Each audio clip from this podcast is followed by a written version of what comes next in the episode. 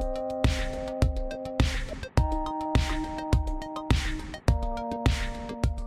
Hello à tous, ici Pauline Negno et bienvenue dans un nouvel épisode du Gratin. Le Gratin, c'est un podcast où j'interviewe des personnalités remarquables pour parler de leur réussite et essayer de décrypter avec elles les clés de leur succès.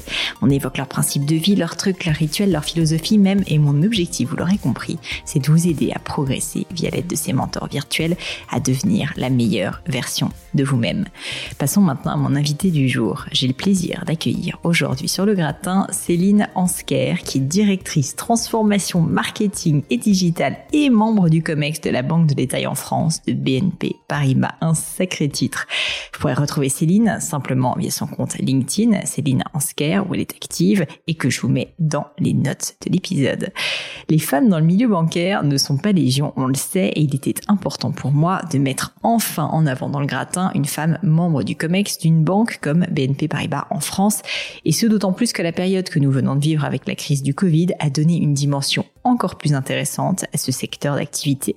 Nous avons donc commencé avec Céline à discuter d'emblée de la crise, des aides qu'une banque comme la BNP avait pu apporter aux Français, mais aussi de l'envers du décor. Et c'est ce qui m'intéressait. Parce que au-delà des dispositifs mis en place, comment ceux-ci ont été implémentés? Comment faire travailler des équipes sur ces sujets urgents alors même qu'elles étaient confinées? Comment instaurer un élan de solidarité dans une structure d'une telle taille? Comment rester à l'écoute de l'humain quand on ne voit plus en face à face Autant de questions passionnantes auxquelles Céline a non seulement répondu dans l'épisode, mais contribué à façonner sur le terrain. Nous avons ensuite abordé son parcours, de la jeune fille sage née à Dijon à sa carrière fulgurante dans le secteur du conseil puis de la banque, avec toujours une passion renouvelée pour l'écoute du client. Je vous invite vraiment à écouter l'épisode jusqu'à la fin parce que lors de mes dernières questions, Céline s'est vraiment confiée avec beaucoup de vulnérabilité sur des moments de difficulté personnelle qui avaient forgé son caractère. Des enseignements sur la prise de recul qui, je suis sûre, parleront à de nombreux d'entre vous. Mais je ne vous en dis pas plus et laisse place à ma conversation avec Céline Ansker.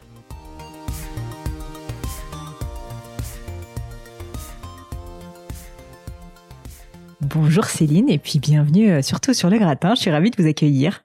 Bonjour Pauline, ravie également. Euh, Céline, j'ai euh, réfléchi au meilleur moyen de commencer. Je sais pas si c'est le meilleur, mais je trouvais qu'un bon moyen de commencer, ça serait de plonger directement dans le vif du sujet. Euh, on sort à peine de la crise du Covid, euh, avec une brutalité évidemment sans précédent, et j'ai pour ma part, euh, avec le gratin, entendu de très très nombreux entrepreneurs, et d'ailleurs pas uniquement des entrepreneurs, être paniqués par la crise. on sait que la trésorerie c'est vraiment le nerf de la guerre quand on entreprend. Or là, avec parfois moins 80% de, chiffre d'affaires et des loyers qui continuent à tomber, gestion du cash, bah, c'est vraiment devenu euh, un énorme problème pour beaucoup. Et donc, si ça vous va, je voulais commencer par parler de comment vous, banquier, Je sais que ce n'est pas uniquement euh, ce que vous faites, vous avez une vie à côté, mais malgré tout, euh, comment vous, banquier, et notamment au titre de la BNP, eh bien, vous aviez vécu cette crise. Donc, un peu passer de l'autre côté de la barrière, si vous voulez, et comprendre comment vous avez, du coup, pu vous organiser pour réagir au plus vite. Et du coup, ma première question, c'est tout simplement quel est le rôle pour vous d'une banque dans une période comme celle que nous venons de vivre?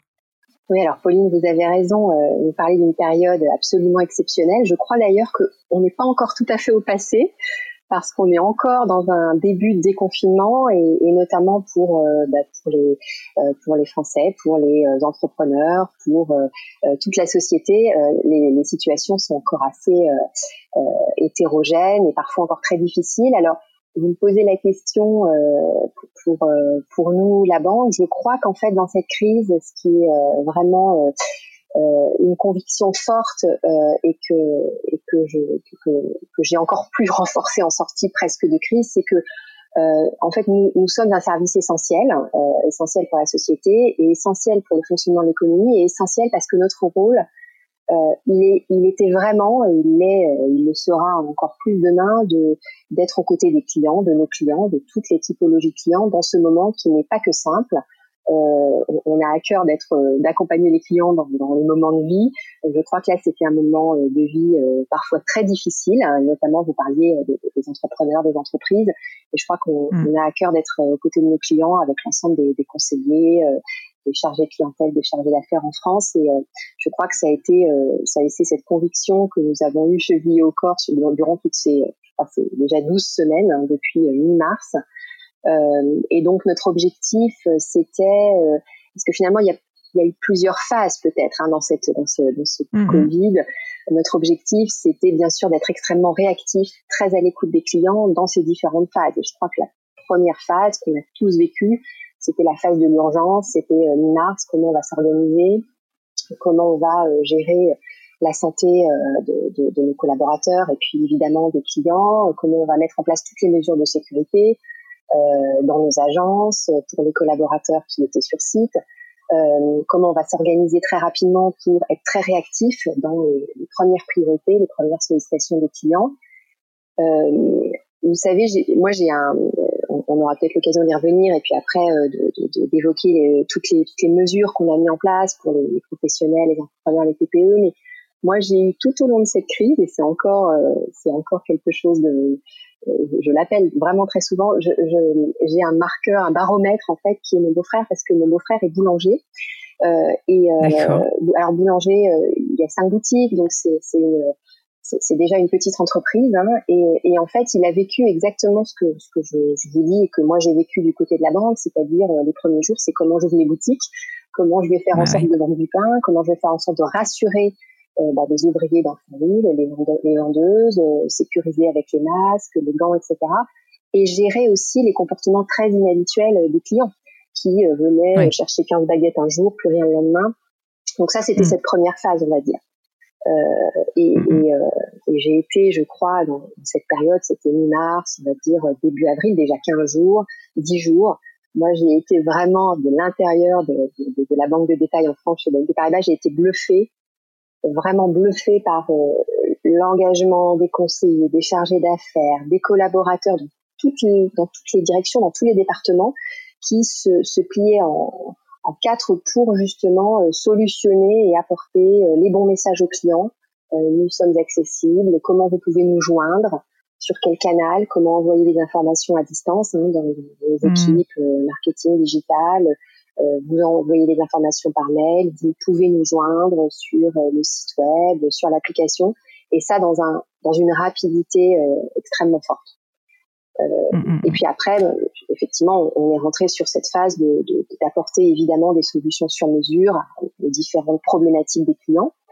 Euh, j'ai bien sûr en tête le, la personnalisation obligatoire, le dialogue avec les clients professionnels, entrepreneurs, pour étudier toutes les situations, parfois très sensibles, très critiques.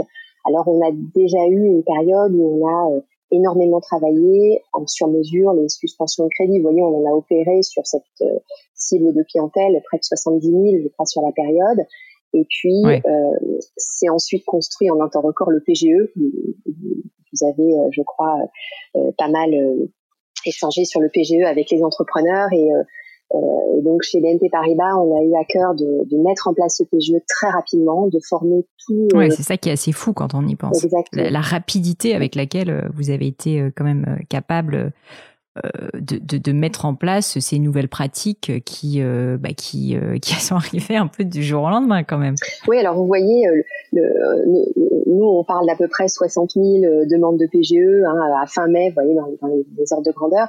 Euh, en fait, on, on, a formé euh, en 48 heures euh, tous nos conseillers pour qu'ils puissent justement accompagner les, les clients qui souhaitaient activer le PGE très rapidement, souhaitaient adapter leur situation. Après, ce qu'on voit moins quand on est client, c'est l'envers du décor, c'est les équipes marketing. Mmh. Euh, qui ont travaillé avec les équipes euh, risque, IT, informatique, enfin travail remarquable, les équipes euh, opérations qui se sont mis à distance hein, parce qu'on était déjà tous confinés, qui se sont mis autour de, du micro entre guillemets pour justement travailler la fluidité du process, faire en sorte qu'on tienne des délais très courts. qu'on puisse débloquer les fonds et que la demande de financement de chaque client se fasse le, mieux possible. Donc je crois que ça a été vraiment euh, quelque chose de, très euh, remarquable et, et, et, ce qui était vraiment euh, indispensable pour nous, c'était de répondre à cette demande des clients et être là coûte que coûte à leur côté. Justement, en fait, Céline, ce que je trouve intéressant, c'est de parler de cet envers du décor parce qu'effectivement, on a été très focalisé, je trouve, sur les entrepreneurs et c'est bien parce qu'ils étaient en vraie souffrance. Mais, mais concrètement, quand on est une banque euh, comme la BNP avec euh, des, j'ai pas envie de dire de bêtises, mais des dizaines de milliers d'employés et notamment beaucoup de personnes sur le terrain qui doivent changer très rapidement quand il y a bah, un paradigme comme ça qui évolue aussi vite. Euh, en interne, concrètement, comment se passe ce type de changement? Comment est-ce que vous, notamment au sein de l'équipe de marketing, vous bah, communiquez les messages, peut-être, j'imagine, en coordination avec les équipes, euh, les équipes terrain, pour euh, bah, pour faire comprendre quels sont les, les, leviers à disposition des personnels sur place, qu'est-ce qu'ils ont le droit de faire ou pas, qu'est-ce qu'ils peuvent proposer. Enfin, concrètement, j'imagine que ça va être très difficile de me répondre simplement, mais, mais comment, quel a été le plan d'action pour bah, déployer à, si grande échelle euh, finalement un changement d'une telle ampleur Ouais. Alors effectivement, euh, on s'est très très vite organisé. Alors euh, au, au, niveau déjà du, du, comité exécutif avec des points quotidiens avec l'ensemble des équipes des régions. Euh, et puis moi, vous voyez, dans les équipes marketing et digital, je relayais ça avec ce, que j'avais appelé un, flash d'équipe tous les jours pour que tout le monde soit au plus mmh. près des, décisions, des avancées que nous avions à, euh, à opérer. Euh, toutes les équipes de fait étaient dans ce rythme très soutenu d'information, de partage avec leurs collaborateurs et puis surtout au plus près de ce qu'il fallait que nous opérions, mettre en place des messages on parlait tout à l'heure de messages d'information sur le fait que nous étions euh, restés joignables. Pour les régions, euh, faire en sorte que euh, presque, puisqu'on a, on a été autour de 85-90% des agences restent ouvertes, hein, avec des plages horaires et des dispositifs adaptés. Donc, assurer cette continuité de service coûte que coûte. Et puis, surtout aussi, dans ces rituels quotidiens, s'assurer euh, d'embarquer tout le monde, que personne ne soit isolé. C'est ça. Euh, faire en sorte de commencer à créer des nouveaux rituels d'équipe euh, et puis faire attention à, à, chacun parce que certains étaient absents parce que malades, certains étaient absents avec la famille à la maison et des difficultés à pouvoir se connecter dans ces rituels-là. On avait tout type de situations et c'est aussi euh, l'accompagnement individuel qui était clé dans cette période. Et puis après, mmh. euh, je, parlais tout à l'heure de, des équipes euh, informatiques. Je crois qu'on a eu une, mobilisation remarquable de, des équipes informatiques euh, de, de l'ensemble du groupe, notamment pour accompagner le travail à distance, puisque euh, on parle de mesures pour accompagner nos clients, mais déjà euh, pouvoir tous à distance se connecter, accéder à, à, notre poste de travail, avoir le, le, bon niveau de connexion, etc. Ça, c'est un travail remarquable des premières semaines qui a permis à l'ensemble des collaborateurs bah, de rester justement connectés. Et je me permets en plus d'ajouter, ça peut paraître anodin quand on y pense, mais quand on est une entreprise avec autant de collaborateurs et avec des enjeux de sécurité tels, le travail à distance, je peux imaginer que c'est tout sauf évident parce que euh, moi, en tant qu'entrepreneur d'une entreprise d'une trentaine de personnes, déjà c'est pas facile à gérer, il y a des mots de passe dans tous les sens, etc. Mais quand on a des pare-feux, etc., euh, c'est vrai qu'on peut imaginer que le travail de l'équipe informatique, ça a été quand même euh, une voilà une, une, vraie gageure. Donc effectivement, il, il faut le rappeler je, je, voulais euh, revenir sur le point du rituel dont vous parliez. Ça m'intéresse beaucoup ce, ce, genre de choses et notamment euh, si vous aviez des exemples un peu précis ou concrets, notamment pour aider éventuellement des, des, plus petites structures ou des structures de taille importante aussi, pour euh, pour se dire ok concrètement quand on doit gérer un changement et, et vous c'est c'est quand même le cœur de de, de votre carrière j'ai l'impression la gestion du changement. Comment est-ce qu'on fait accepter ce changement euh, et puis comment est-ce que justement on crée ces fameux rituels? Est-ce que c'est le leadership qui doit en parler? Est-ce que ça passe par un travail justement très très individuel d'accompagnement? Comment est-ce que ça se passe? Quelle est votre vision là-dessus, euh, Céline? Je, crois que les rituels au, démarrage se sont installés par euh, avec ce sentiment d'urgence et cette nécessité de rester tous euh, en contact et de faire avancer un certain nombre de dispositifs qu'il fallait absolument que nous construisions, que nous mettions en place pour nos clients. On a parlé des clientèles professionnelles entrepreneurs, mais les clientèles particuliers, s'aligner aussi avec tous les dispositifs gouvernementaux qui se mettaient en place. Et donc d'abord, les rituels au démarrage, c'était euh, euh, se parler, avoir l'information, permettre à chacun, chacune de prendre bonne note et puis de, de, de trouver sa place euh, pour faire avancer le collectif. Après, on a très vite euh, euh, appuyé le message de solidarité, puisqu'évidemment les situations individuelles faisaient que ce qui comptait, c'est que certains puissent contribuer à un moment et puis les autres, ça serait mmh. plus tard. Mais en tout cas, euh, il fallait que chaque compétence puisse être représentée et euh, à la main de chaque équipe de trouver la bonne personne disponible à tel ou tel moment. Et puis après, il y a des petites pépites hein, qui, qui, émergent. Vous voyez, j'ai un lundi matin euh, un, manager euh, de, de, de, mon équipe qui me dit ce serait bien que tu viennes à mon, à mon rituel parce que donc que je vienne voyez, euh, euh, à distance, hein, que tu te connectes à notre rituel du lundi matin. Donc ça, c'était il y a trois semaines, je crois. Ça faisait déjà cinq semaines qu'on était en confinement. Et donc moi je me connecte et là euh, ce manager il démarre par Barry White à fond. Euh, alors, ah, alors bon, euh, finalement, ça paraît tout simple. moi, je l'avais pas vraiment mis en place hein, dans mes rituels, mais ah, alors quelle pêche pour démarrer la semaine, vous voyez. Donc après, on met en place, vous voyez, certaines.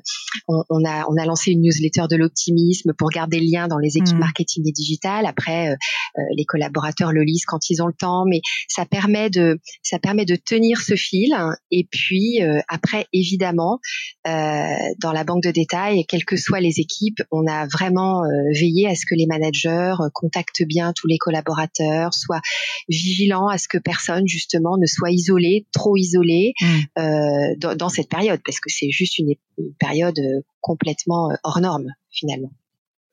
Complètement, mais je trouve ça, enfin, c'est drôle cet exemple paraît effectivement presque un peu facile, quoi, Barry White, mais en même temps, je trouve, je trouve ça vraiment super de me dire que recréer du lien, surtout à distance, c'est tellement important, c'est tellement difficile que parfois il faut justement en faire un peu trois tonnes.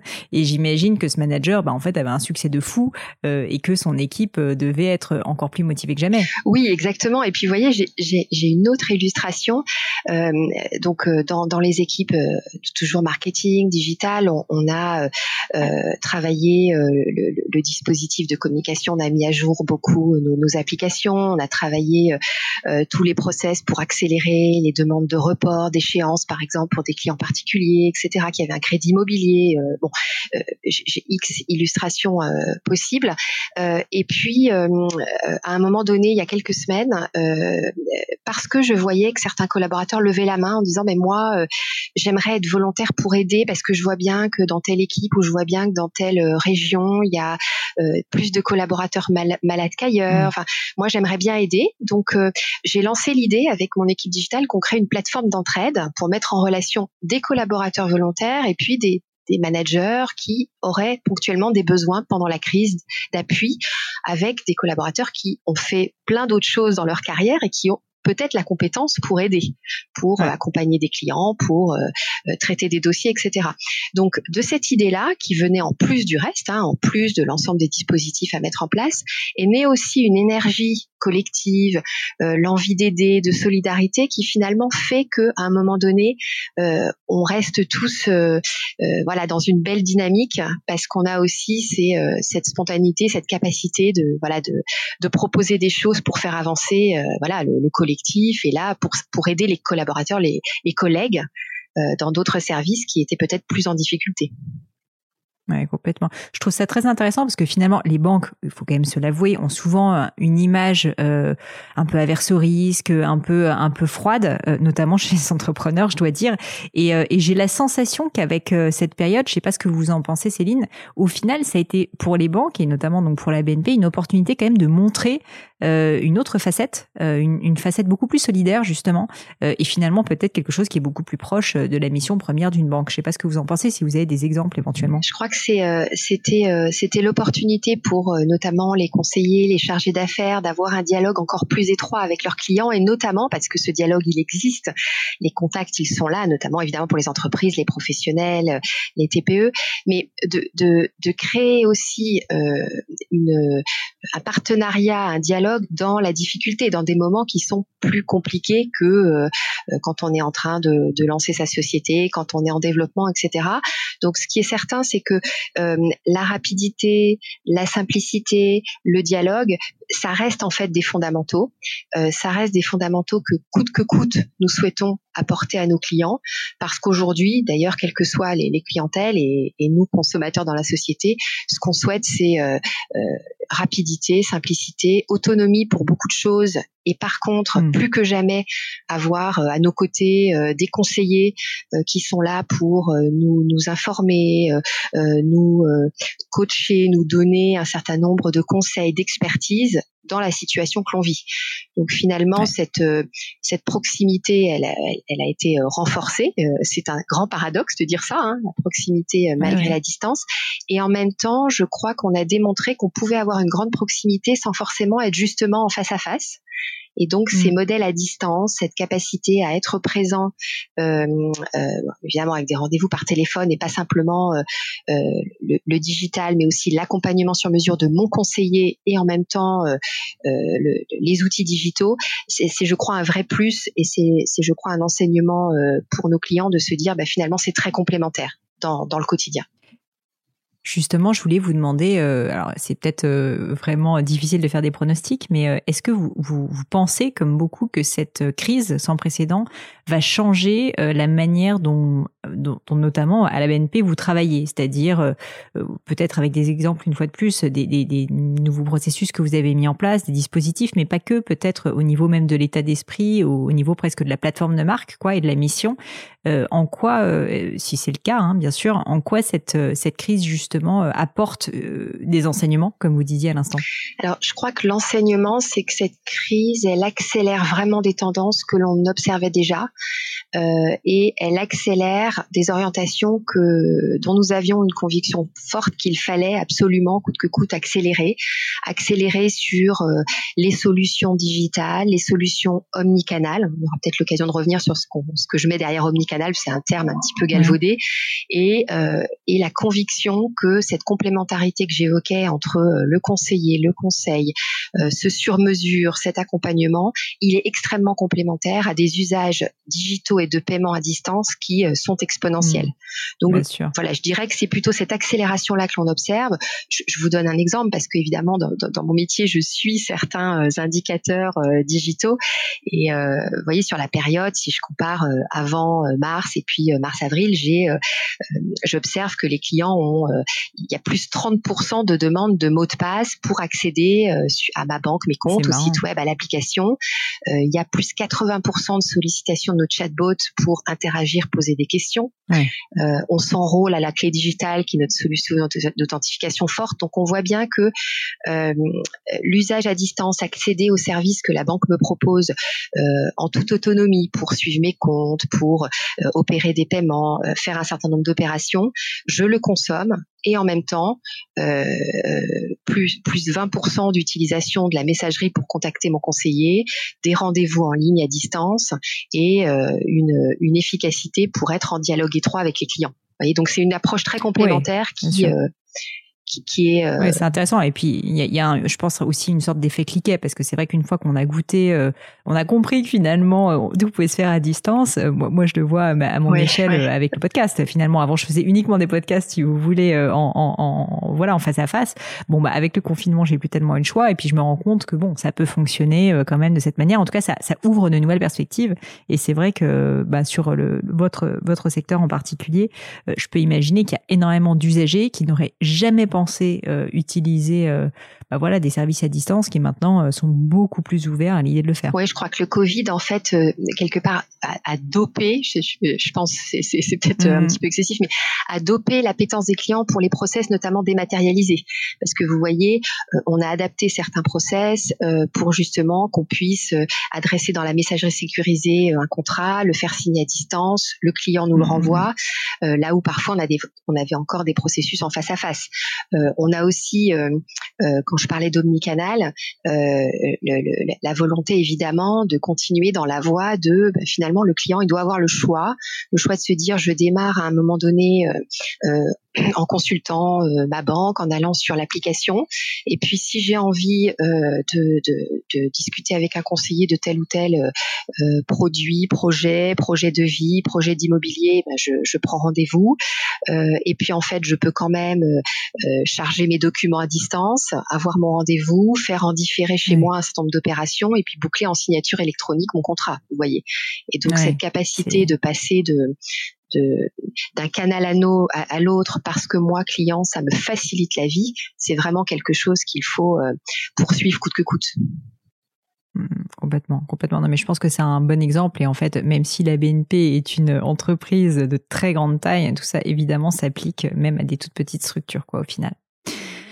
Euh, Céline, si ça vous va, j'aimerais revenir un petit peu en arrière, même pas mal en arrière maintenant, et qu'on ait vu et on évoque plutôt euh, le début de votre carrière, euh, si ça vous va, et même plus précisément avant votre carrière. Euh, j'aimerais parler un tout petit peu de, de, votre enfance. Ne prenez pas peur. Je voulais vous demander, bah voilà, si vous pouvez me dire un petit peu pour qu'on ait un peu de contexte, où est-ce que où est-ce que vous avez grandi, et, et puis finalement, quelle petite fille vous étiez? Oui, alors euh, vaste question. Quelle petite fille j'étais. Alors, alors moi en Surtout parler de soi, c'est jamais évident. moi, je suis euh, l'aînée de trois filles euh, et je et je je suis née à Besançon et j'ai vécu beaucoup en Bourgogne-Franche-Comté, ah. donc jusqu'à mes études supérieures. Donc, je j'étais dans une famille très très équilibrée, très aimante, avec un père un père informaticien dans une banque mhm. et puis ah. une, une maman qui était secrétaire secrétaire de direction dans une euh, fabrique de chéquiers. Vous allez me dire finalement, euh, avec le recul, je suis aujourd'hui dans une banque. Euh, et puis en fait, toute petite, parce que finalement, comment on arrive aujourd'hui à, ce type de, métier, de parcours, toute petite, il y a, y a, une chose qui me paraît être un driver depuis toute petite, c'est l'envie de, de collectif, d'être avec les autres, un esprit d'équipe. Alors ça a commencé avec mes petites sœurs, mais après c'est euh, euh, dans ma jeunesse j'ai fait beaucoup de basketball, donc j'ai fait euh, des championnats nationaux une année. j'ai donc j'étais vraiment dans une équipe. j'ai passé mon Bafa, j'ai animé des colonies de vacances, et donc ça ah c'était. Ah Vous étiez vraiment, vous aimez les, vous aimez être dans une équipe, vous aimez, alors vous aimez la construire, vous aimez vraiment en faire partie, être partie partie intégrante de l'équipe plutôt? Euh, J'aime euh, la, la j'aime la construire, j'aime euh, j'aime la faire bouger, la dynamiser l'équipe et mm. puis voilà j'ai envie que cette équipe elle soit fédérée et qu'elle avance et qu'elle fasse un peu bouger les lignes, quel que soit finalement le sujet. Donc je crois que c'est mm, mm, un peu ça qui m'a euh, qui a été mon moteur. Et puis euh, bah, de fil en aiguille euh, j'étais plutôt j'avais plutôt le syndrome plus jeune de, de bon élève à l'école. Et puis j'ai j'ai fait une classe préparatoire à Dijon à l'époque. J'ai j'ai j'ai enfin j'ai beaucoup travaillé dans cette classe préparatoire. Et puis j'ai intégré l'ESSEC avec cette curiosité que j'avais déjà de finalement beaucoup de choses m'intéressaient. Je découvrais beaucoup de choses et dont je ne me suis pas spécialisée à l'époque. C'est-à-dire que hmm. euh, le, milieu de l'entreprise m'était un petit peu évidemment inconnu. Quand on arrive en école de commerce, le marketing c'est très théorique, le contrôle de gestion, la RH, l'informatique, ça, ça, reste des. On apprend un petit peu ça. Euh, et puis finalement, comme il y avait beaucoup de choses qui m'intéressaient, j'ai plutôt choisi une voie généraliste. J'ai eu, euh, avec le recul, la, la, la chance d'aller passer un semestre au Canada parce que euh, le Canada à l'époque, bah, j'ai découvert aussi euh, un autre style de, de, de, de, système d'apprentissage scolaire et mmh. de management déjà hein, multiculturel, participatif, très différent du modèle entre guillemets à la française. et puis de fil en aiguille, avec même à l'ESSEC des professeurs qui m'ont marqué comme Philippe Ayat, qui qui euh, qui avait déjà à l'époque euh, inculqué ce goût de l'entrepreneuriat. Vous voyez, je, je suis mmh. arrivée à la fin de mes études euh, avec cette logique. Il y a beaucoup, beaucoup de secteurs qui peuvent m'intéresser. Il y a beaucoup de matières qui sont passionnantes. Quand je dis matière, bah, c'est les opérations, les ventes, le marketing. Et donc, je suis rentrée dans, dans, un parcours assez classique en se disant, bah, finalement, je vais continuer d'apprendre. Je suis rentrée dans le conseil comme mmh. ça.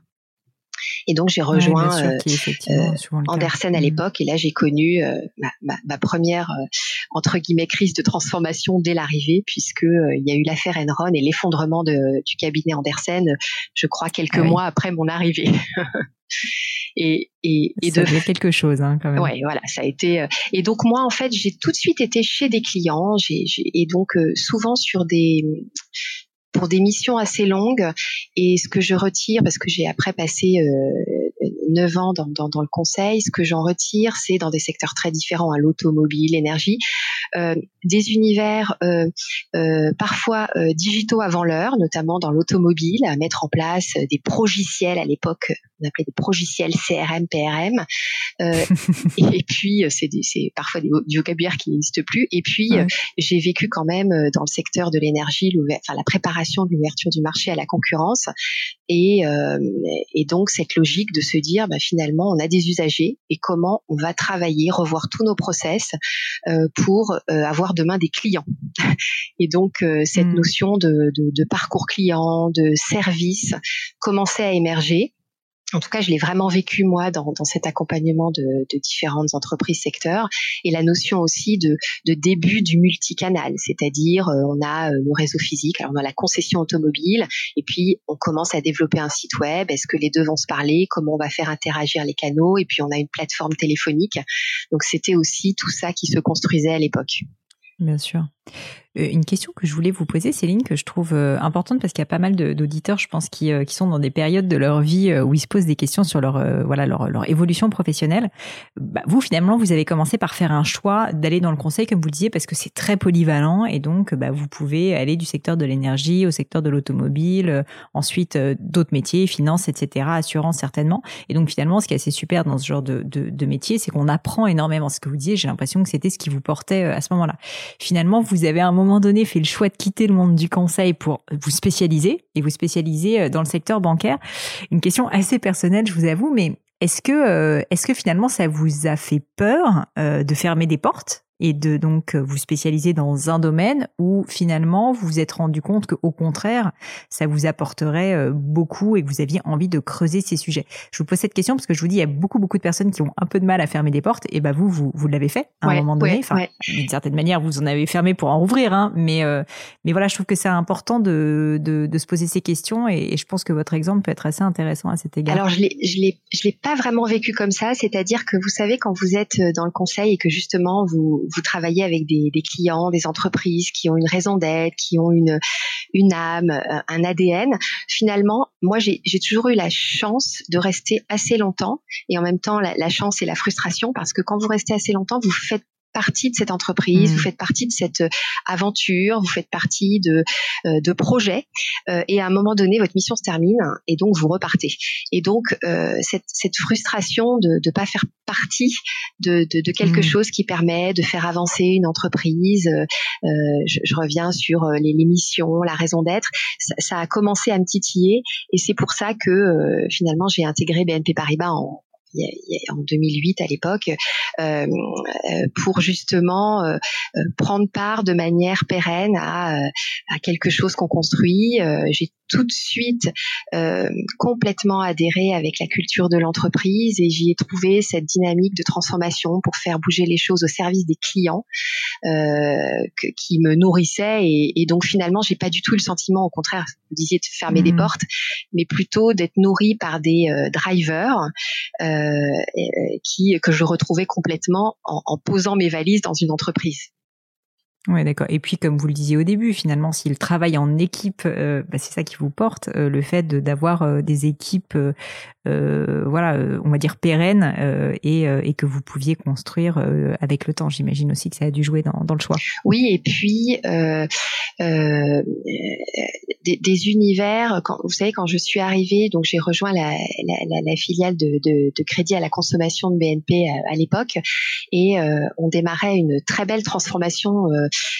digital avec un modèle à distance, beaucoup de centres de relations clients euh, et euh, finalement cette euh, cette volonté de l'entreprise de répondre toujours mieux aux clients en modernisant d'un point de vue technologie les outils, en faisant en sorte que les parcours soient les plus fluides possibles, en optimisant les leviers marketing pour solliciter les clients au bon moment, c'est aussi quelque chose de passionnant et que j'ai vraiment trouvé en arrivant mmh. chez BNP Paribas et, et qui aujourd'hui finalement, quand on, quand on voit euh, comment ont évolué euh, les pratiques de marché et en tant que consommateur euh, dans le monde, permettent de personnaliser, d'avoir une réponse qui est sur mesure bah, mmh. quand on fait appel à sa banque. Et donc, c'est tout ça que j'ai vu commencer à se construire à l'époque quand je suis arrivée. Et puis après, j'ai rejoint la banque de détail il y a, il y a trois ans et, et et cet univers de transformation, c'est devenu la nouvelle normalité dans le monde aujourd'hui. Hein, et donc, c'est c'est essentiellement l'humain qui fait bouger les choses. Et puis après, effectivement, c'est la capacité d'avoir des beaux projets, de la transformation, de l'informatique. Mais c'est l'humain qui est au cœur de tout ça. Mmh. Bah, justement, si on parle un peu de la transformation, c'est rigolo parce que juste avant de commencer cette interview, j'avais euh, un ami euh, de passage euh, qui me disait, qui me disait que je disais qu'on allait faire cette interview, qui me disait qu'il trouvait que le, site de la BNP était super, lui-même était client, etc. Enfin bref, une pluie de compliments sur sur vos, vos, services informatiques. Et pour autant, on sait bien que la transformation digitale, surtout pour des entreprises de cette taille, j'imagine que c'est extrêmement complexe. Et donc, bah, vous, c'est quelque chose que, que vous attaquez depuis, euh, depuis un certain nombre d'années maintenant, sans euh, évidemment pouvoir m'expliquer dans les détails euh, comment, comment, enfin, en fait, vous y êtes pris et puis surtout au niveau de toutes les équipes, tout ce qui a été mis en place. Si on peut essayer de prendre un petit peu de recul, quels sont pour vous les, les, quelques grands facteurs clés de succès qui ont fait que la BNP, que vous avez réussi avec toutes les équipes de la BNP à mettre en place, justement à organiser cette transformation digitale alors même que la marque était extrêmement implantée et puis très implantée sur du retail physique en plus. Alors, je crois que la, la première chose, et j'ai pas du tout la, la vérité, la, la, science infuse, mais je crois, moi, dans ma, ma conviction première, c'est que euh, euh le groupe a posé euh, une stratégie euh, il y a de nombreuses années maintenant, et coûte que coûte, toutes les filiales, les différentes entités, les différents métiers se sont mis en ordre de marche pour apporter cette dimension technologique encore plus forte au service des clients. Et donc, euh, les investissements qui ont été faits de manière colossale et euh, durable pour justement développer des nouveaux canaux, euh, pour moderniser nos applications, pour faire en sorte que les interfaces digitales soient les plus fluides possibles, c'est ça qui, pas à pas, nous a fait avancer. Alors, évidemment, vous voyez, il y a, il y a trois ans, quand on a lancé le, plan de transformation de la banque de détail, on avait, si je si je prends les, illustrations d'usages digitaux, on avait euh, déjà euh, chevillé au corps l'urgence d'apporter un certain nombre de services sur les applications, le mobile notamment, qui n'étaient pas encore forcément présents, ce qu'on peut faire aujourd'hui en self-care, euh, parce que c'était des irritants forts de nos clients et écouter mmh. les clients et les avoir en permanence dans le radar par rapport à ce qui manque, par rapport à ce qui se passe pas bien, c'est le nerf de la guerre aussi. Euh, et donc, on a commencé justement de manière très cadencée à livrer ces fonctionnalités, à réadapter nos, nos, nos trajectoires en fonction de cette, ces attentes des clients et des collaborateurs. Et puis ensuite, petit à petit, une fois qu'on a euh, un socle assez stable, on commence à euh, travailler ce, que, ce qui est plutôt le, la partie parcours de souscription, ce qui sont les grands parcours mmh. clients qui vont de bout en bout, y compris avec des équipes de back-office qui vont instruire les dossiers, etc., euh, doivent être le plus fluide possible, le plus cohérent. Et donc, on a comme ça avancé, pas à pas. Euh, on a euh, également beaucoup travaillé et je pense que c'est quelque chose aussi de très banal à dire, mais on a beaucoup travaillé sur la symétrie clients collaborateurs pour que là aussi les collaborateurs voient leur poste de travail euh, petit à petit modernisé, euh, le plus euh, connecté possible à ce que vivent les clients et à ce que voient les clients. Mm. quand on parle de par exemple d'intelligence artificielle qu'on intègre dans certaines solutions, eh bien on a aussi de l'intelligence artificielle qui aide le conseiller au quotidien. Donc vous voyez cette cette symétrie là, elle a été aussi clé mm. pour oui, important. embarquer tout le monde et embarquer tout le monde dans la conviction que finalement euh, euh, une banque euh, c'est c'est une entreprise de technologie au service des clients dans dans la société d'aujourd'hui et dans l'économie, voyez. Et donc c'est ça qui fait que la route est infinie, on n'est jamais arrivé, on doit toujours progresser et on doit toujours progresser aussi parce que bah, c'est les clients qui nous le disent et donc vous, savez, il y, a, il y, a, quelques années, alors j'étais encore dans le conseil, euh, on parlait de la voix des clients et euh, on parlait des, des, réclamations qui étaient des pépites. Je sais pas si vous avez euh, mhm. en tête aussi les nombreux livres sur le sujet et qu'il fallait transformer en or.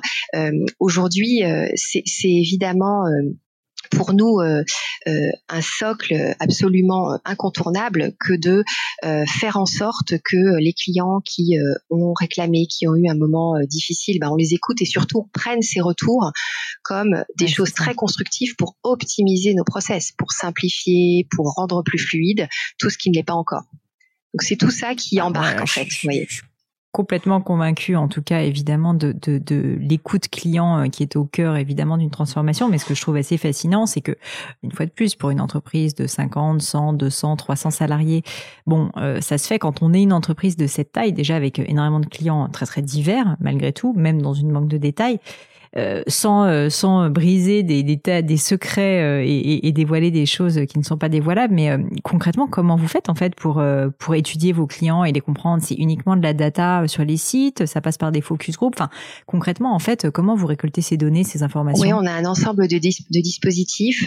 on a évidemment des, des, des, avis que vous pouvez rendre quand vous êtes, par exemple, en ligne. Hein, vous pouvez vous exprimer à tout moment. Quand vous avez vécu un moment important, vous êtes entré en relation, vous êtes devenu client vous avez euh, acheté votre maison, vous avez fait un crédit immobilier. On va là aussi vous interroger sur euh, votre parcours, sur l'effort que vous avez fait dans ce parcours. On pilote évidemment le NPS, on pilote le NPE, donc on pilote euh, finalement le, la recommandation que les clients feraient de, de notre banque. On pilote aussi la satisfaction de nos de nos collaborateurs euh, vis-à-vis euh, de, de, BNP Paribas en tant qu'employeur et la recommandation que que l'on peut en faire. Euh, et donc, on, fait en sorte que nos plans d'action finalement soient drivés par ces par, par ces moteurs-là, par ces indicateurs. Et on a lancé aussi avec avec la, dynamique du, du, du, comité de direction depuis deux ans une démarche d'optimisation en continu encore plus accélérée pour traiter systématiquement tous les petits cailloux qu'il y a dans les parcours, dans les process, alléger coûte que coûte et faire en sorte que ce soit le plus simple possible. Et surtout, euh, quand, je dis ça, ça fait un petit peu générique, le, conseiller qui euh, accompagne ses clients euh, bah, dans, l'agence mmh. de Dijon, hein, puisque je suis dijonnaise, il a, il a entre les mains dix euh, préconisations à faire sur les process, les parcours qu'il vit, ces dix préconisations-là, il faut les entendre, il faut les prendre et il faut les optimiser par rapport à des équipes qui vont être les équipes marketing, qui vont être les équipes informatiques, qui sont plutôt en centrale, qui vont après construire les solutions, qui vont évidemment organiser aussi des focus group, des focus clients, donc qui vont avoir cette matière-là, mais il faut prendre euh, le retour de l'ensemble des acteurs parce que c'est ça qui permet vraiment d'être euh, pile au bon endroit dans les optimisations qu'on fait. Mmh. Et si je, alors je sais pas si ce résumé va vous paraître complètement euh, absurde, mais je veux bien avoir votre avis dessus. En tant qu'aujourd'hui donc euh, directrice de la transformation marketing et digital euh, de, de la banque de détail, en fait, écouter ces entre guillemets doléances ou en tout cas ces feedbacks du terrain et ensuite les prioriser, les hiérarchiser et mettre en œuvre les solutions. Si je comprends bien, c'est en fait le cœur de, de votre mission c'est le cœur de la mission euh, quasiment de, de, de, chacun chacune dans la banque puisque euh, écouter les clients c'est le nerf de la guerre écouter les collaborateurs et puis après faire en sorte que nos processus s'améliorent euh, faire en sorte que nos solutions répondent à ces besoins et faire en sorte aussi qu'on soit de plus en plus rapide time to market entre guillemets. Il y a quelques années vous savez j'ai beaucoup travaillé aussi quand j'étais dans le conseil bah, de toute façon sur des projets avec, on, cadrait les projets, euh, ensuite on faisait des expressions de besoins euh, aux équipes informatiques, et puis on, on, développait, on faisait de la recette, et puis on délivrait des, des choses. Bien souvent, il se passait un laps de temps assez conséquent. Euh, Aujourd'hui, on est dans des cycles beaucoup plus réduits, euh, avec mmh. des dynamiques agiles qui nous permettent finalement de nourrir avec des, des, cycles très courts, des besoins qu'il faut réadapter, des développements très courts, et on est en permanence en train comme ça de faire bouger les, les, plaques tectoniques pour délivrer très rapidement et donc être complètement dans les attentes des clients du moment parce que nos attentes évoluent constamment dans ce monde, évidemment. Oui, c'est sûr que si jamais on solutionne le problème euh, six mois plus tard et que le, problème a disparu, euh, bon, c'est, c'est, ça fonctionne malheureusement pas très bien. C'est la difficulté d'un monde qui est devenu euh, aussi rapide. Est-ce que, Céline, vous pourriez me, me dire si vous avez une sorte journée type. Euh, une question que je trouve intéressante toujours pour qu'on visualise concrètement, euh, bah voilà, qu'est-ce que ça représente finalement euh, d'être directrice de la transformation et du marketing dans une banque comme la BNP. c'est de savoir, bah, en gros, à quoi ressemble votre journée concrètement. Et si vous pouvez rentrer dans les détails et m'expliquer, bah voilà, à quelle heure vous vous levez le matin. notamment aussi, je m'intéresse beaucoup à l'organisation de vie personnelle, professionnelle. Je sais que vous avez des enfants, donc en gros, comment est-ce que vous arrivez à concilier tout ça, peut-être au travers de, bah, de l'exemple en fait de votre journée type? Oui, alors journée type, euh, je je je suis pas une, une, lève tôt très tôt, on va dire. Donc euh, je, je, vais me lever à 6h45 7h. J'ai effectivement trois bah, enfants et la petite dernière, elle a euh, elle a trois ans, donc elle elle, elle guette le moment où je vais me lever. Donc j'ai du mal à me lever discrètement. donc vous voyez, oh je, je, démarre comme ça avec avec les enfants et puis après, alors là, je, je vais je vais suspendre cette partie confinement où on a un rythme un peu différent et on a des rituels un peu différents, mais globalement, on se prépare tous en famille. Et puis après, moi, je pars, euh, je, je, je travaille euh, boulevard McDonald dans Paris, et donc je, je vais là-bas.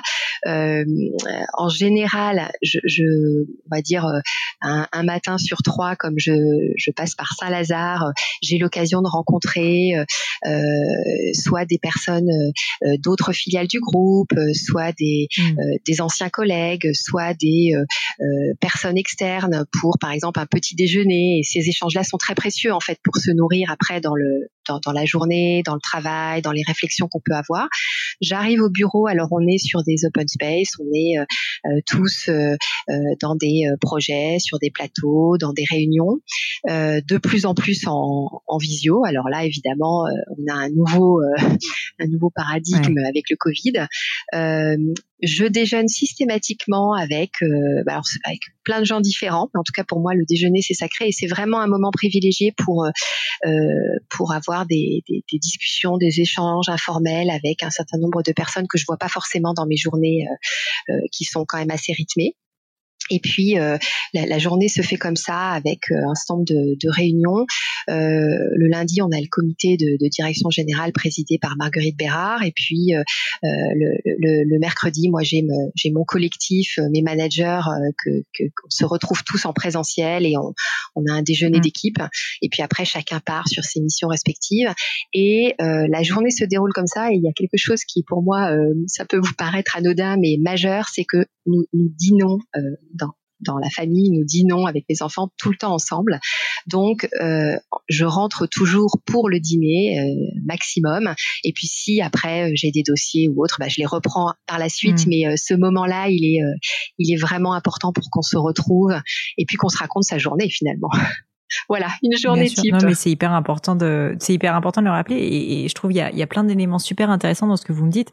Bah, notamment ce choix, parce que finalement, je sais pas si c'est un sacrifice, mais c'est quand même un choix personnel de, rentrer un peu plus tôt pour euh, pour dîner avec ses enfants. Et euh, je, je, je, peux imaginer que c'est un conseil euh, en tout cas c'est quelque chose que vous appliquez à vous-même qui est comme vous disiez important à vos yeux et qui est quelque chose j'ai beaucoup d'entrepreneurs ou de personnes qui travaillent beaucoup qui m'ont dit ça. Avoir finalement ce rituel se forcer à le faire c'est un moyen en fait de, de s'assurer en fait qu'on bah voilà qu'on se discipline aussi un peu parce que sinon le problème c'est que le travail peut prendre complètement le dessus et ne serait-ce que ce rituel là en fait fait une énorme différence donc euh, au contraire je trouve ça enfin je permettrai pas de juger en tout cas, mais je trouve que c'est une super habitude, même simple. Ouais, je crois que chacun euh, chacun a ses propres euh, moteurs et mais ce qui ce qui est important, c'est qu'on puisse euh, individuellement trouver les moments de respiration, d'oxygène, libérer son cerveau, se reposer. Alors ça peut être en famille, ça peut être d'autres rituels, faire du sport, avoir certaines passions qui occupent. Mais je pense que c'est ça qui fait qu'on est par ailleurs quand on est sur des rythmes assez soutenus au travail, que l'on soit entrepreneur dans un grand groupe comme BNP Paribas, et eh ben le, le, plus performant, le plus euh, à l'écoute, euh, en forme quelque part. C'est cet équilibre-là finalement. Complètement. Et l'autre point que je trouvais intéressant dans ce que vous me dites, c'est que j'ai l'impression que vous êtes très attaché au fait de ne pas être dans votre bulle et de, euh, de rencontrer euh, de nouvelles personnes ou de revoir régulièrement des personnes. Donc toujours, on revient à cette idée de travailler en équipe et en tout cas d'aimer l'autre. Euh, je trouve ça, je trouve ça important. Est-ce que vous pourriez, je sais pas si c'est facile à dire, mais me dire qu'est-ce que ça vous apporte et qu'est-ce que, qu'est-ce que, est-ce que c'est juste une ouverture sur le monde? Est-ce que c'est des idées? Est-ce que c'est juste garder une relation avec des personnes que vous appréciez? Pourquoi en fait cette volonté, cette nécessité de continuer à avoir de manière très régulière euh, bah, des rendez-vous qui mine de rien vous prennent du temps euh, le matin pour le petit déjeuner comme vous disiez et puis ensuite euh, ensuite à l'heure du déjeuner? Je, crois que c'est à la fois parce que euh, évidemment l'échange est tellement enrichissant. Je crois qu'on est nourri autant qu'on nourrit, que ce soit euh, un ancien collègue, que ce soit euh, un, un, cabinet de conseil avec un manager qu'on a croisé sur sa route à un moment donné, et puis un, petit déjeuner, un petit peu d'affaires entre guillemets, que ce soit, je, je, vous donne une illustration, j'ai beaucoup beaucoup échangé et, et participé à une dynamique de, de, de groupe quand j'étais dans la, dans la filiale du Crédit Conso parce que j'étais dans l'association de, le réseau euh, euh, qui encourageait les, les femmes euh, à progresser, à échanger, à mmh. développer leur, leur confiance. Et on avait notamment du mentoring, on avait des ateliers de développement personnel et on, proposer ça euh, au collectif.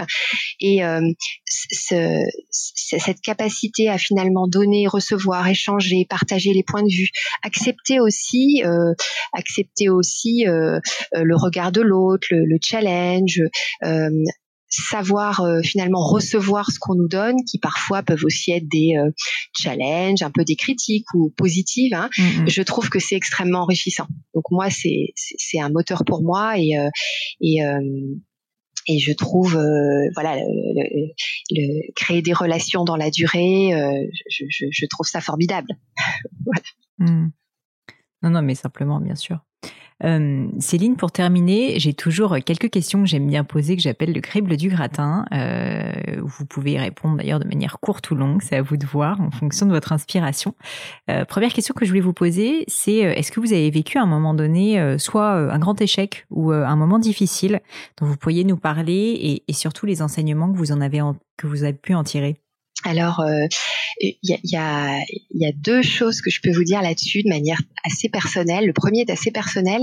J'ai eu deux deux événements fondateurs, je crois, dans ma vie personnelle, parce que j'ai perdu ma maman assez jeune et ma, ma deuxième fille, parce que j'ai trois enfants, la deuxième est une fille, est née très grande prématurée. Donc, on a eu un parcours à l'hôpital mmh. assez euh, compliqué à l'époque. Et en fait, je vous raconte tout ça parce que euh, euh, à l'époque, bon, c'est évidemment des, des, événements, des, des, événements très très compliqués, voire destructeurs, mais avec le mmh. recul, qui m'ont vraiment guidée ensuite dans mes choix personnels, professionnels, et qui sont devenus des moteurs, qui m'ont donné un recul sur les choses. Et notamment euh, ma fille, je me rappelle à l'hôpital, ça a été très marquant pour moi, cette infirmière qui me dit, vous savez, euh, elle était toute petite, hein, elle était encore dans les semaines où elle n'était pas censée être née, qui me disait, vous savez, tous les jours, vous allez nous appeler, la nuit, le jour, vous allez venir, on va vous dire, ça va, vous prenez ce ça va comme un cadeau, vous ne vous projetez pas, vous vous demandez hmm. pas dans trois mois ce qui va se passer, ce qui compte c'est le ça va maintenant et vous repartez sereine. Et on verra demain la suite. Et je crois que cette phrase-là, ces, ces, moments-là sont restés ancrés en moi pour plein d'autres choses dans ma vie. Donc ça, ça m'a vraiment, euh, ça m'a vraiment donné une sorte de sérénité, un peu un recul sur les choses qui, euh, qui m'aide vraiment dans mon quotidien, dans ma vie personnelle, professionnelle. Et puis euh, si je donnais une autre illustration d'un moment un peu difficile, mais peut-être plus sur le plan professionnel et puis qui euh, qui est pour moi un enseignement fort, hein, je j'ai eu des situations où finalement, bah, comme comme tout le monde, hein, parfois j'ai souhaité euh, euh, un job ou une mission qui s'est pas présentée ou où ça s'est pas passé comme j'aurais voulu à l'époque. et je me rappelle notamment d'avoir été voir un, un, manager et lui expliquer à quel point peut-être je pourrais prendre euh, cette euh, position qui était supérieure à celle que j'avais et en quoi je, je, je, pensais avoir le potentiel pour le faire. Et ce manager euh, avait eu un petit moment de recul et physique. Hein, il m'avait dit mais la, la, marche est vraiment beaucoup trop haute, Céline. Et hmm. ce moment-là, je crois, est un peu fondateur aussi parce que à la fois ce que j'ai jamais regretté, c'est de dire les choses. C'est au moins j'avais mm. exprimé ce que je souhaitais. je l'ai pas eu, c'est pas grave. J'ai aucun regret. Et ça, et ça, je trouve ça euh, top de se dire, on n'a pas de regret. Et, si les choses se font pas comme comme on souhaiterait, bah, c'est parce qu'elles devaient pas se faire comme ça. Et puis le, le, courant repart et il y a d'autres rives un peu plus loin. Et puis en même temps, ce, ce, challenge de se dire, ben, ben je, vais quand même lui démontrer que ben peut aussi miser sur des gens qui rentrent pas complètement dans la case, qu'on peut progresser, qu'on peut prétendre à, et voilà.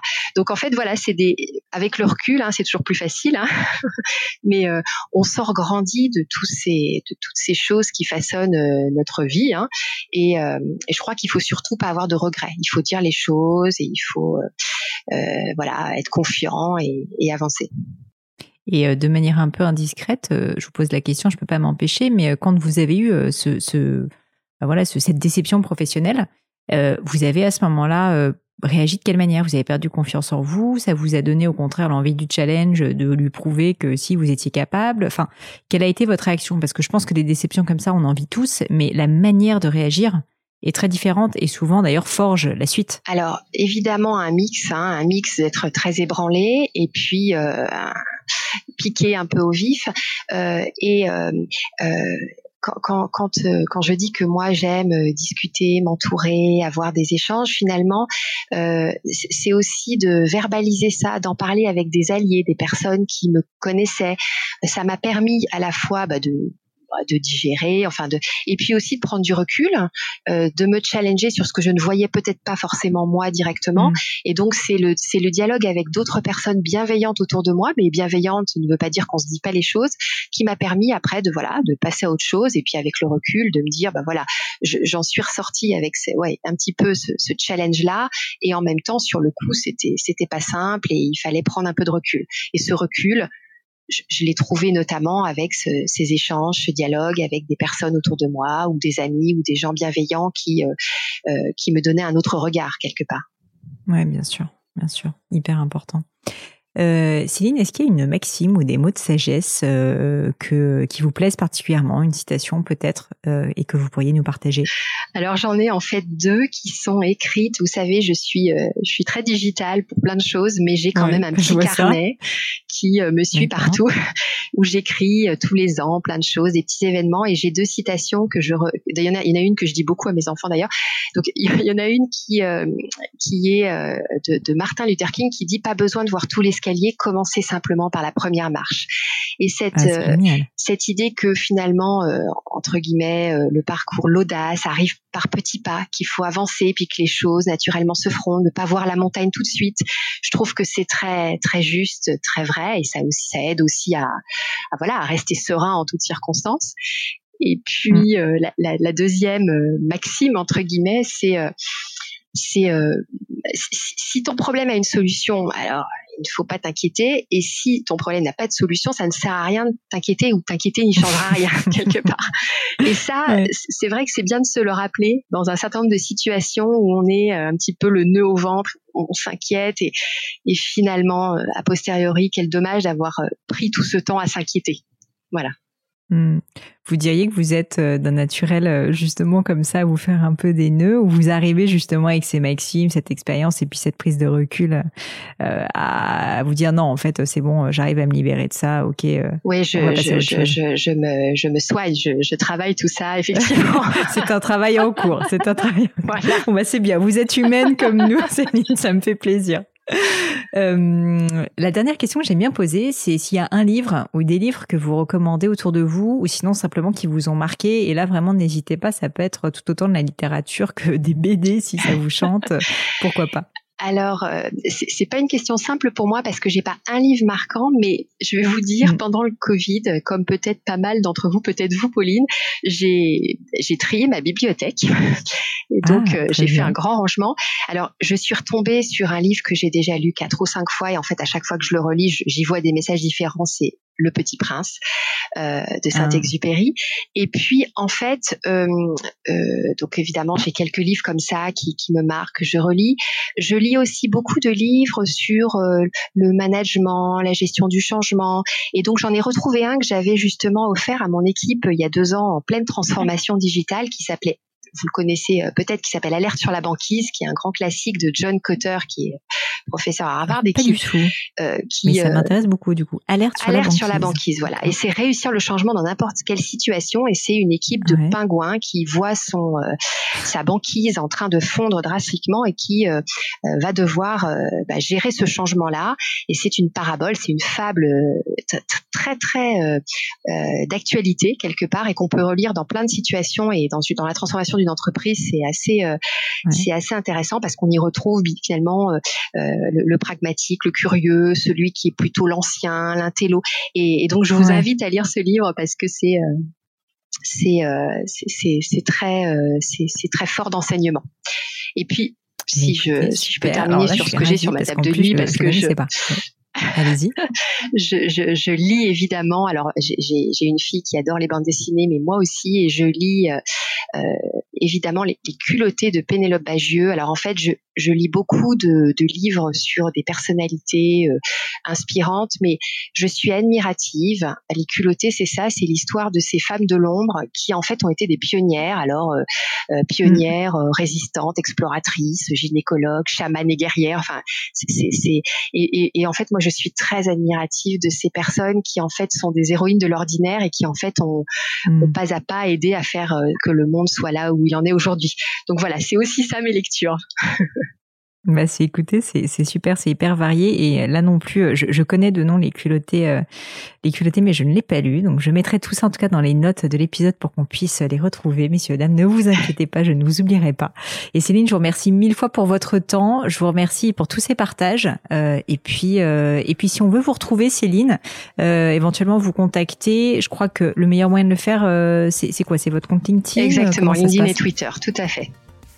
D'accord. Et donc là, c'est Céline Lansker, tout simplement. Ouais, exactement. Génial. Merci mille fois Céline et, euh, et je vous dis à très bientôt. Merci beaucoup, Pauline. Au revoir. Et voilà, fini pour aujourd'hui. J'espère que l'épisode vous a plu. Merci d'avoir passé tout ce temps avec moi. Et quelques petites choses avant de vous quitter. D'abord, si vous cherchez les notes de l'épisode avec toutes les références, bah, c'est simple, allez directement sur le blog du podcast. Donc c'est www.le-du6gratin.fr. Vous trouverez normalement toutes les infos dessus. Aussi, si vous souhaitez me contacter pour me poser d'autres questions, que je mettrai d'ailleurs peut-être un jour sur le podcast, ou me proposer de nouveaux invités, ou juste me faire un feedback, me proposer un livre, peu importe à la rigueur, et bien surtout, n'hésitez pas à le faire. J'aime bien répondre. J'essaye d'être assez active sur les réseaux sociaux, et en particulier sur LinkedIn et sur Instagram, qui sont mes deux réseaux sociaux de prédilection. Donc, sous le pseudo Pauline Legno, tout attaché. C'est très simple.